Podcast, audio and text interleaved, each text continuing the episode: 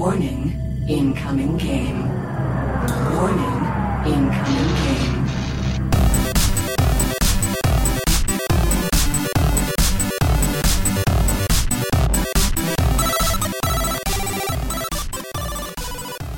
Welcome to Incoming Game, podcast where we watch and rewatch. the 90s animated series Reboot. I'm Jessica, and I've been a fan for a long time. I'm Ben, and I'm watching this for the first time. Each week, we'll take an episode, dissect it, inject some trivia, and try to find our frostiest moments. This week, foes become allies, but at what cost? It's season two, episode 10 The Web World Wars. So, Ben, how are you doing this week? I'm doing much better. My tummy's not hurting anymore. That's good. A week long tummy hurt would be especially bad. Yeah. Uh, how about you? What's going on? Well, my new phone came in the mail today. I can't use it yet, but it's here. Yay! Now I can take all sorts of fancy pictures. But I think we've got some more important stuff to talk about because, oh my god, the stuff that happened. oh, we've gotta get into this. Let's go. Season 2 finale. First aired in February 1st, 1996. It was written by Mark Leiren-Young. The story by Mark Leiren-Young, Brendan McCarthy, Phil Mitchell, Ian Pearson, and Susan Turner. And we open up with a portal to the web, so large that you could fit several mainframes stack up inside it. Still wriggling and tentacling up in the sky, all kaleidoscopic and psychedelic. The sky, by the way, is a pitch black. There's no nice cloudy blue up there anymore. And we get to see a dozen or so spotlights shining up from the city. So Bob is on his hoverboard and is apparently heading over towards Megabyte's lair. And there's a whole bunch of binomes doing some kind of slow march in the street. Is this a parade of some kind? A sad parade. yeah, they're like walking behind a car, which is behind the penguin, which is behind even more binomes, and they don't seem to be in a hurry to get anywhere. I think they're implying this is part of the evacuation process, but since we don't actually see where we're going, it's all implication. We do get to see that there's guns posted on the battlements of the principal office, one of which is manned by Enzo. and there's a bunch of vehicles sitting underneath the portal. A little squid creature flies by, and then there's a lot of people making faces at each other. This whole opening is like completely devoid of dialogue. It's all dramatic music and things flying around. Yeah, they're really trying to set the scene here, which, you know, they did a real good job doing that in the previous episode. I think they're doing a good job here. We, we're getting that kind of dramatic tension that things aren't the way they have been. It's not a fun time in mainframe. No, speaking of that, there's there's a bunch of binomes in some sort of war room, and Megabyte's setting up this machine, this like device of some kind, and then suddenly there's an alarm sounding scramble, scramble, scramble. We get to see all the little CPUs jumping into their cars. I really love this shot here as we see them in the hangar. It looks like a little circuit board. The little like pieces of the circuit board are flying off. One of the officers there checks in with Bob and Phil's in the of a stitch. Bob orders the team to refrain from firing on anything until the attack force shows up. and apparently he's got Megabyte on call waiting. he uh he acts like he's just hired him as a contractor. He's like, I need that hardware, and Megabyte's like, Oh man, you better get down here. Shit's done fucked up. And that shit that don't fucked up is actually Phong throwing a wrench in things. Yeah, he finds out so Phong is refusing to cooperate with Megabyte, and he's he's treating it like a race thing. I cannot bring myself to work with that. that virus. He's like he practically calls him a slur. it's pretty rich coming from a stereotype himself, though. I think one could make that comparison. Uh, but Megabyte is evil. he is legitimately evil. Bob's not having this though. You guys are working together. There's no question about it. It's all there is to it. so the sitch is Megabyte has this hardware ready to go, but needs the software to run it. But Phong doesn't trust him. So after some prodding, Phong relents, and Bob goes, "So, uh, how's your sister?" wink, wink, wink, wink, wink, wink, wink. Well, I enjoy that he's like, how's the power source? not some inanimate third object. And Megabyte, you mean she? she has a name. She's doing fine. No, she's the same as always. Thanks for asking, Bob. Uh, after Bob leaves, though, we get to see an ominous disembodied mask float down from the sky as Megabyte says, You know the plan. Bob's such a sucker. He's like a mom telling his kids, "All right, I'm gonna leave you two in charge, so don't infect anything while I'm gone, and no parties." I enjoy Hex playing coy here. Oh, plan? There just seems to be so many of them. Which one could you possibly be talking about? She also comments on the sexual tension between him and Bob. She's like, "Aw, you two are so cute together," and he's like, "Oh my god, stop it!" She is quickly distracted, though, by the intrigue of her new toy. Shiny! There's a weird jump cut as it goes from like a shot of Hex's face to another shot of Hex's face with a different expression, but not from a different enough angle where to make it seem natural. Yeah, they did that a couple of times where they don't do the little hand in front of the face. They're kind of trying some new stuff with that. We do get over to Mouse, who is sharpening her sword. I don't trust them anymore, and I trust those guardians. And in probably the weirdest moment of the show so far, we discover she's talking to Dot through what looked like a bathroom stall door. Like, wait, is Dot just on the toilet here? No, you see her feet underneath standing up. I mean, I know I made a lot of poopy talk last week, but come on. I, I got the impression of her changing almost immediately. It could be a gender thing. I'm used to talking people through changing room doors. right.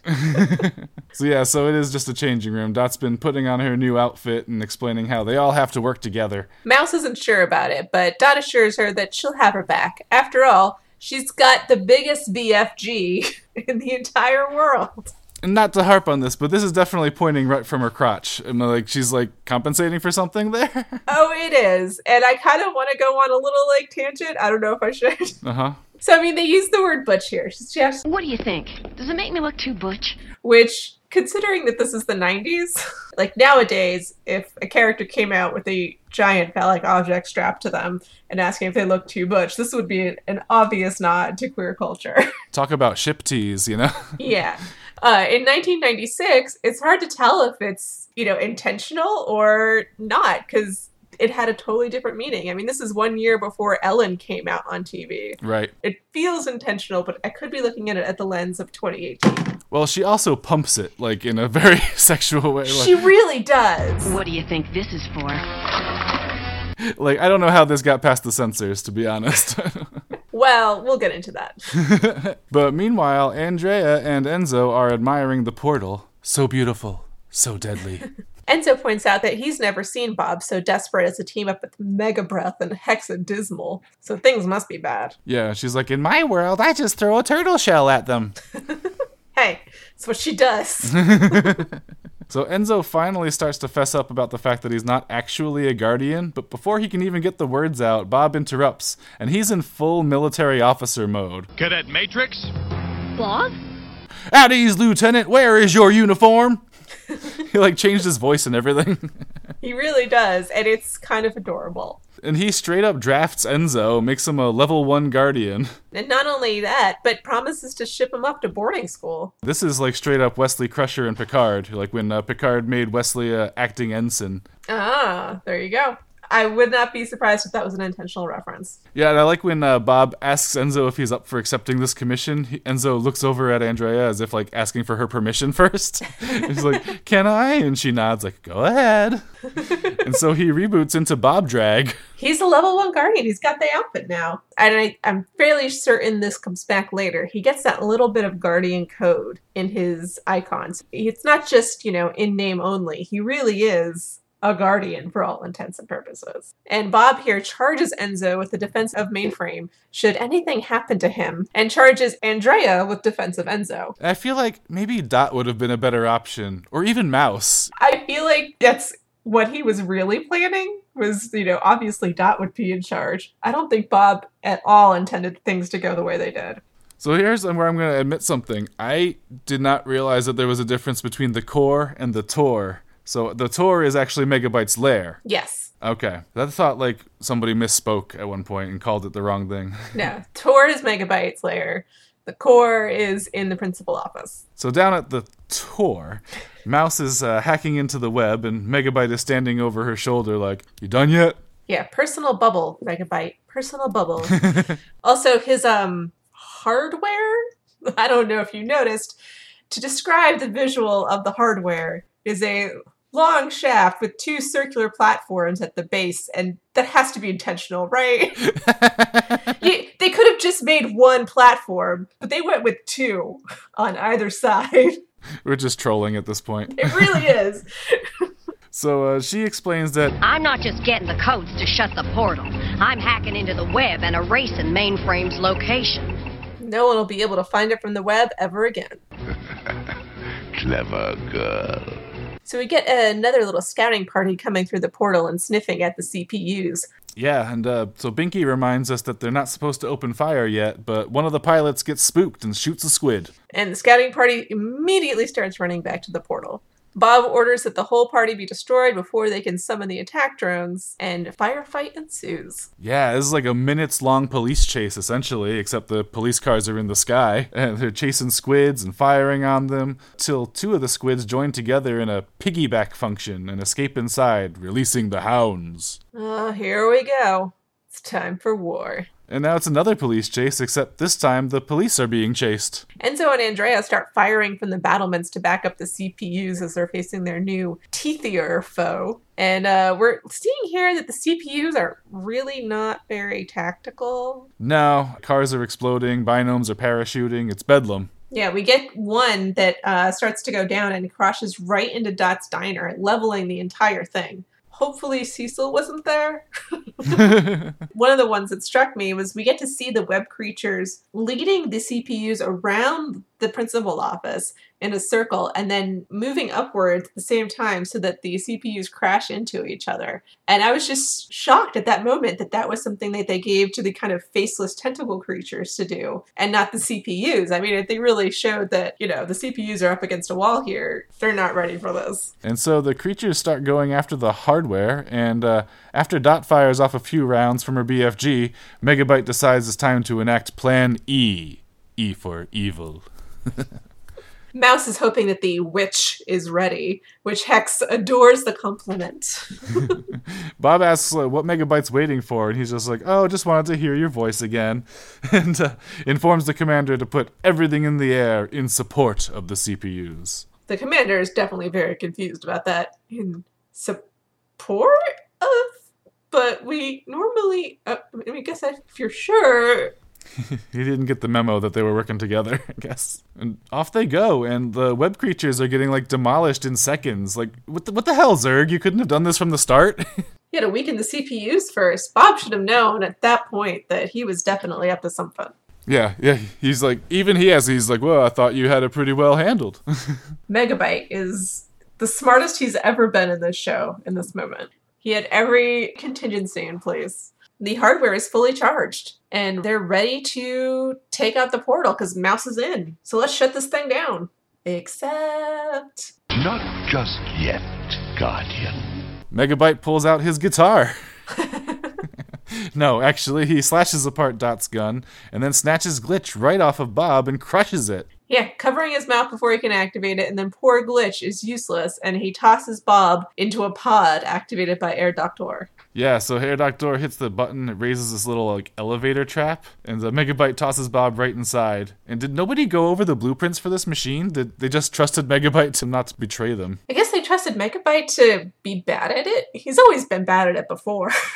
uh, Mouse tries to stop this whole thing, but uh, Hex grabs her from behind and tosses her away. Megabyte grins and hits the launch button, sending Bob's capsule into the web, then closing the portal. This grin that he has on, it's like a cat about to knock something off a table while looking at you. Just pure evil. Dot mournfully picks Glitch up off the ground, and, and as Hexadecimal reaches for her, Mouse maces her in the face. yeah, her little like power ring stops her.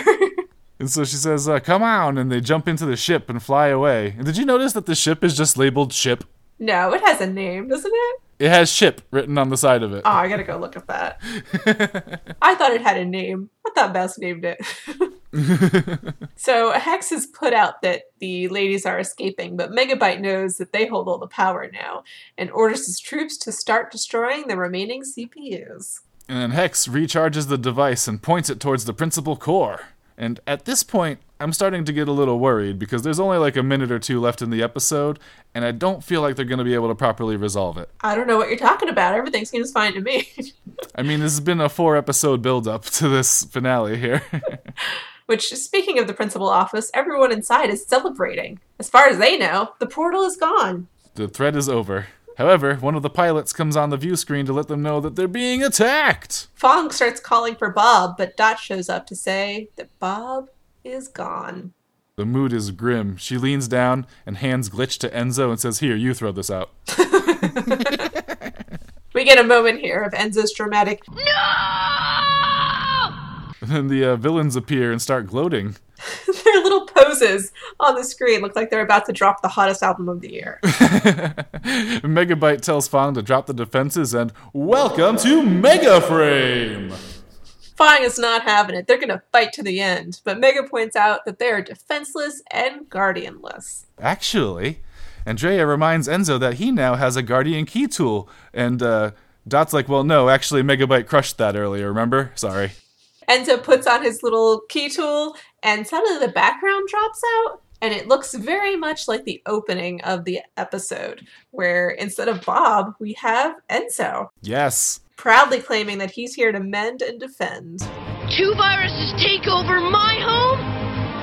I don't think so! He can't come up with his own catchphrase, so he copies Bob's. It's in his programming now. And uh, with that, uh, wait, wait, that's it? Are you kidding me right now? End program? Question mark? this is how we end the season? That's it. That's the end. Oh man.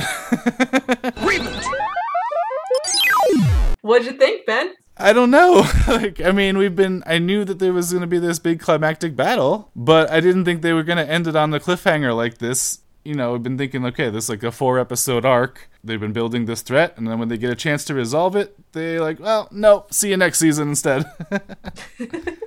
Well, in one sense, they do resolve the threat. The threat has been the web creature since the beginning of this four episode arc.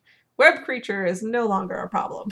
That's true. However, What's funny is last season we got a nice little feel good ending with like, you know, Dot looking at a reflection and everything. And this time they threw that fully into reverse. Like nobody is feeling good right now. yes, which if you recall, Dot got to see a possible future in which uh, Megabyte has turned mainframe into Megaframe. Oh yeah. So is that what's in store for mainframe now? He already seems to have uh, started in on that, changing the name and all. Yeah. He's had that on the back burner, you know. What did you think of the episode as a whole, beyond the surprising cliffhanger? Yeah, no, as a whole, it was good. Like there, there, it's funny. Like I felt like there wasn't a whole lot to grab onto, like to goof on, because it was mostly just vehicles flying around with dramatic music. You know, like it, it wasn't bad at all. Like it was entertaining. But uh, I, I do kind of worry about the future of the podcast if it's going to be all drama and no cheese. You know, Don't worry, the cheese doesn't leave. it's like that's most of the fun for me is finding things to like kind of lovingly rip on. Um, I'm really excited for season three. Like this, this whole four episode arc, uh, and this episode in particular, like it brought back so many memories, and it, I'm just, it's going to be so much fun. But as for this episode, it was, it was really fun to watch again. I really enjoyed Mouse and Dot, their friendship, kind of like going a little bit further, like that they're relying on each other. Mouse is opening up to Dot, and Dot is actively trying to back Mouse up. Mhm. And I enjoyed seeing a little bit more serious side to Bob, like his little like guardian training kicking in, because he's normally such a goofball. yeah, Bob isn't like a serious guy at all. So it's interesting seeing him being like, "Oh no, this is this is real stuff that's going down." You know, we never got anything, any return from uh, Turbo and like the other Guardians. Uh, not yet. but uh, yeah, because the last the Guardians heard, they tried to blow up the city, so they might not even realize that Mainframe is still around. Oh man, is Mike the TV still hanging out somewhere? What's what's he doing? Still recovering from that web creature bite, probably. Yeah, he's like recuperating. if he's sitting in front of the TV, you know who's who's he watching? He sits in front of the mirror. Yeah. Alphanumeric! So let's get into bits and bytes. What do we have for the trivia this week? Uh, so we have a little bit. Um, we get to see a number of mainframe citizens walking through the city towards what we assume is their evacuation points. I definitely saw the penguin this time. Yeah, they, they made a, a point to sort of separate him out from the rest of the team. We also see an Indiana Jones and an Elvis among the crew. We get to see them hanging out at one point at Piccadilly Circuits, which is obviously a pun on Piccadilly Circus in England. Uh, we get to see and hear the production code. The code on Dot's giant gun is ULB 9510. 9510 is a production code. Uh, and later in the episode, Bob also shouts that number out as a, a plan or a maneuver We do get Megabyte's little clever girl remark, which is more than likely a, a Jurassic Park reference. Though, unfortunately, Megabyte does not go the way of the safari hat guy from Jurassic Park. uh, and then finally, we get a uh, bit and bite that's going to sort of take us into behind the scenes story here. Is we get the names of Megabyte's tanks. They have not been named until this episode. And here we get to hear uh, Binky uh, yell out the ABCs. They've turned on us, the treacherous dogs. so this is a little poke at the fact that ABC had just been bought out by Disney and canceled their American run. Oh, okay. You're saying at this point that they're surprised they got stuff past standards and practice. it's mostly because standards and practice wasn't really paying attention to them anymore. Oh, wow. Uh, they're like, all right, that's it. This is the end. You know, we're going to get as much stuff in there as we can. I don't know if they knew at that point that they had a season three going on in Canada, but they knew it was not happening for sure in America. I think at this point they thought this might be the end. Oh, wow. Can you imagine that? Like, if th- that's how the series just ended? Which that puts that little like end program question mark at the end of the episode. It probably really was a question mark. Jeez. but then, yeah, so like you were saying, so ABC didn't pick it up, but YTV did in Canada. So, as far as Americans were concerned, that was the end. Yeah, Americans did not see a new episode of Reboot then for another like four years. Oh my gosh. Yeah. Yeah, and I, when it did show up, it was on Cartoon Network. So uh, if you were a fan and you were following it on ABC, like I can't imagine watching this episode and then being like, "That's it? That's, that's it? You're just gonna no more?" Such a downer ending, too. It really is. Like, it's a little hopeful because, you know, Enzo's got something, but knowing Enzo, you know, he's going to die right away. So once again, no game this week, but we uh, wanted to talk to our listeners about what their feelings were when they were watching this for the first time. Like, what were they thinking? You know, how were they? What were their emotions? Yeah, we got quite a few uh, people writing in. Vindolf Dwarf uh, at Vindolf on Twitter said that he immediately wrote a letter to YTV. so sounds like Vindolf was pretty lucky and lived in Canada. so uh, YTV at the time said they couldn't buy more episodes because Mainframe wasn't making them. So I sent a letter to Mainframe who said they can't make more because the network didn't order any. Whoever finally sorted that out is a national treasure. Good on you, Vindal, for writing letters. The the age old letter writing campaign, which was definitely the only way to save a show back in the nineties. and he was the the sole reason that they got a season three. So uh, Nolan Hayes said that this was one of his all-time favorite episodes of the series, even if it crushed him. Said Bob was his hero, and then he was gone, and his mom canceled his cable, so it wasn't until his early to mid-teens that he ever found out what happened. But the tension, the feel of upheaval was palpable. The thrill of the dogfights, the highs of Enzo getting what he really wanted, to be like Bob, then the low of that ending. And then the way the ep built on all that came before, with Megabyte having been threatened by Mainframe's forces using the opportunity to wipe them out, him making good on his threat that Bob wouldn't interfere in his plans anymore, Glitch having been showcased and sidelined all season, only to be crushed and Bob to be deprived of it. Man. this resonated. he points out something really good here, which is you can't just like give characters what they want, you know? So they give Enzo what he wants. All he ever wanted was to be this guardian, to be this cool guy. You know, he lied to Andrea about it. He's been looking up to Bob for two seasons, and he finally gets what he wants. And it's in the worst scenario he could ever describe. It's because he lost Bob and the viruses are taking over. Like, this is the worst situation he could possibly have gotten his dream to come true in. Kim Montgomery on Facebook was shocked that they got rid of the hero, and a cliffhanger at that. Daniel Barrett says uh, that uh, he was pretty sure that this was when he knew he was hooked on the show. And then uh, at Provincial Risk on Twitter says that heart palpitations, racing thoughts on what could happen, and worry that this was going to be canceled. So yeah, definitely a lot of emotions, uh, and understandably so. This is this is intense for a kids show. Yeah, it's certainly a, a big change from what came before. When you look back to season one, you could pick almost any episode from season one and compare it to this episode, and I think you'd have people going, "This is the same show."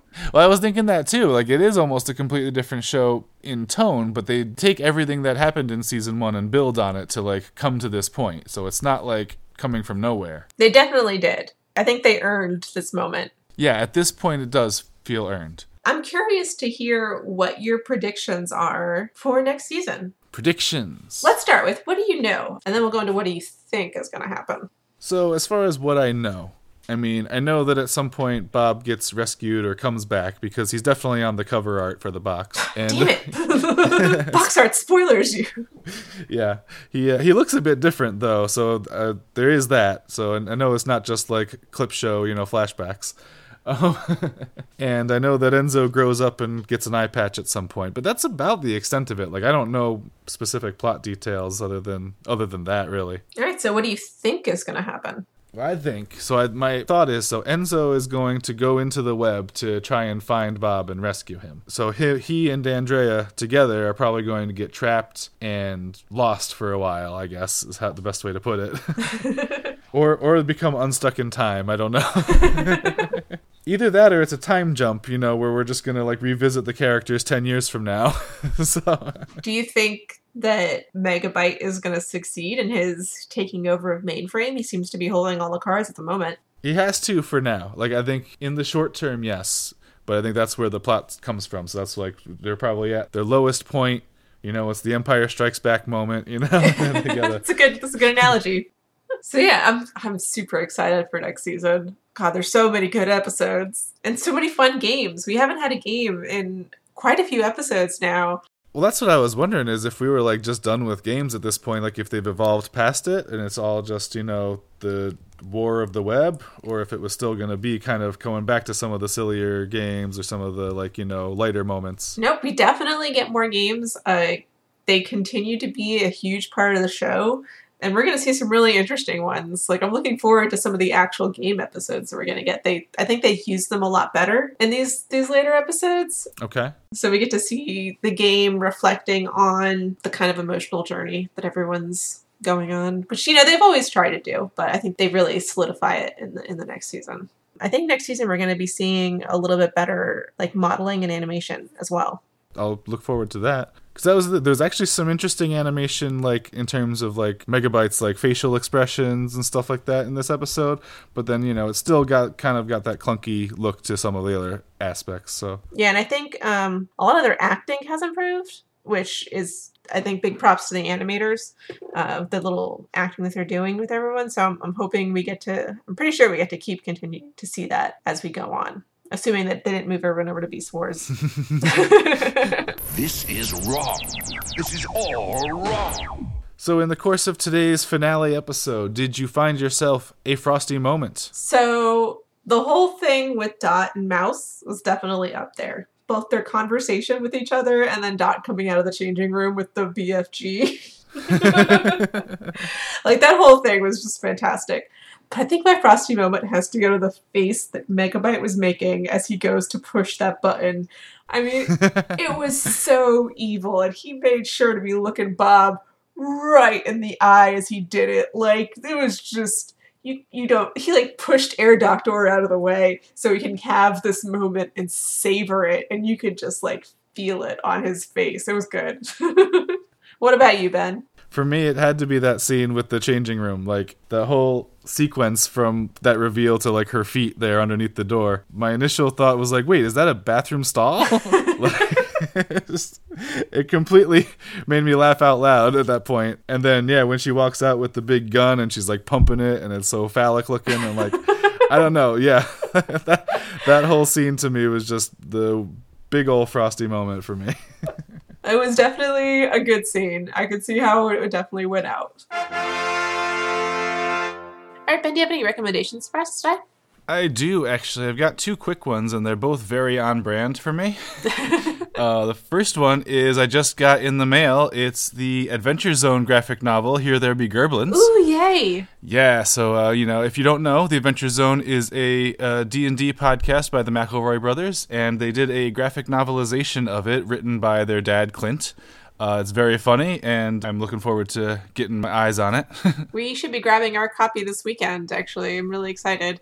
I got to meet Carey Pietsch, the artist, at uh, SPX a couple years ago. oh, great! That's awesome. Yeah, she's a cool lady. Yeah.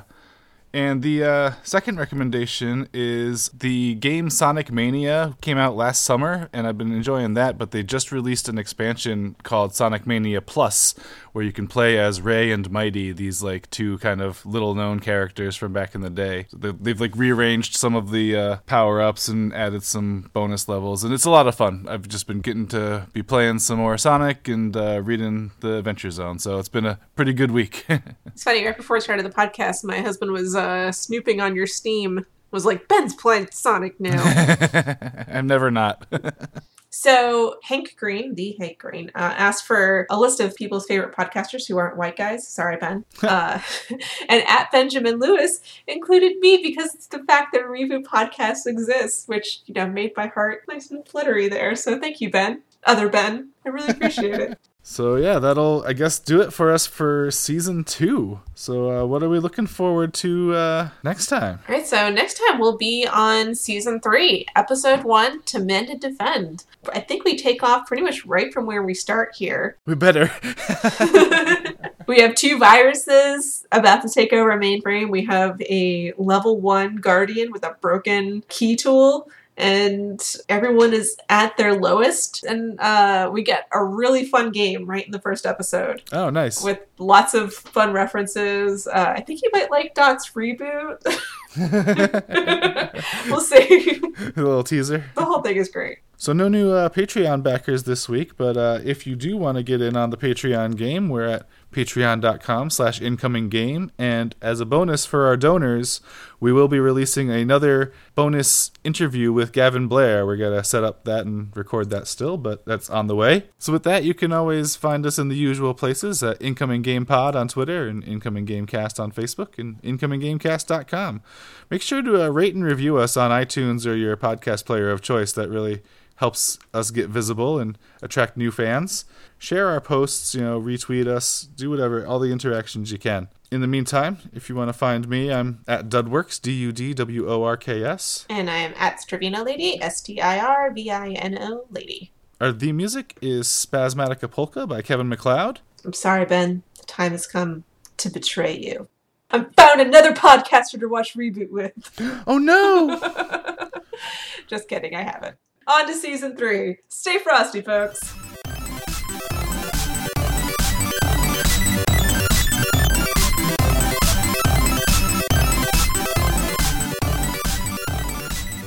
Game over.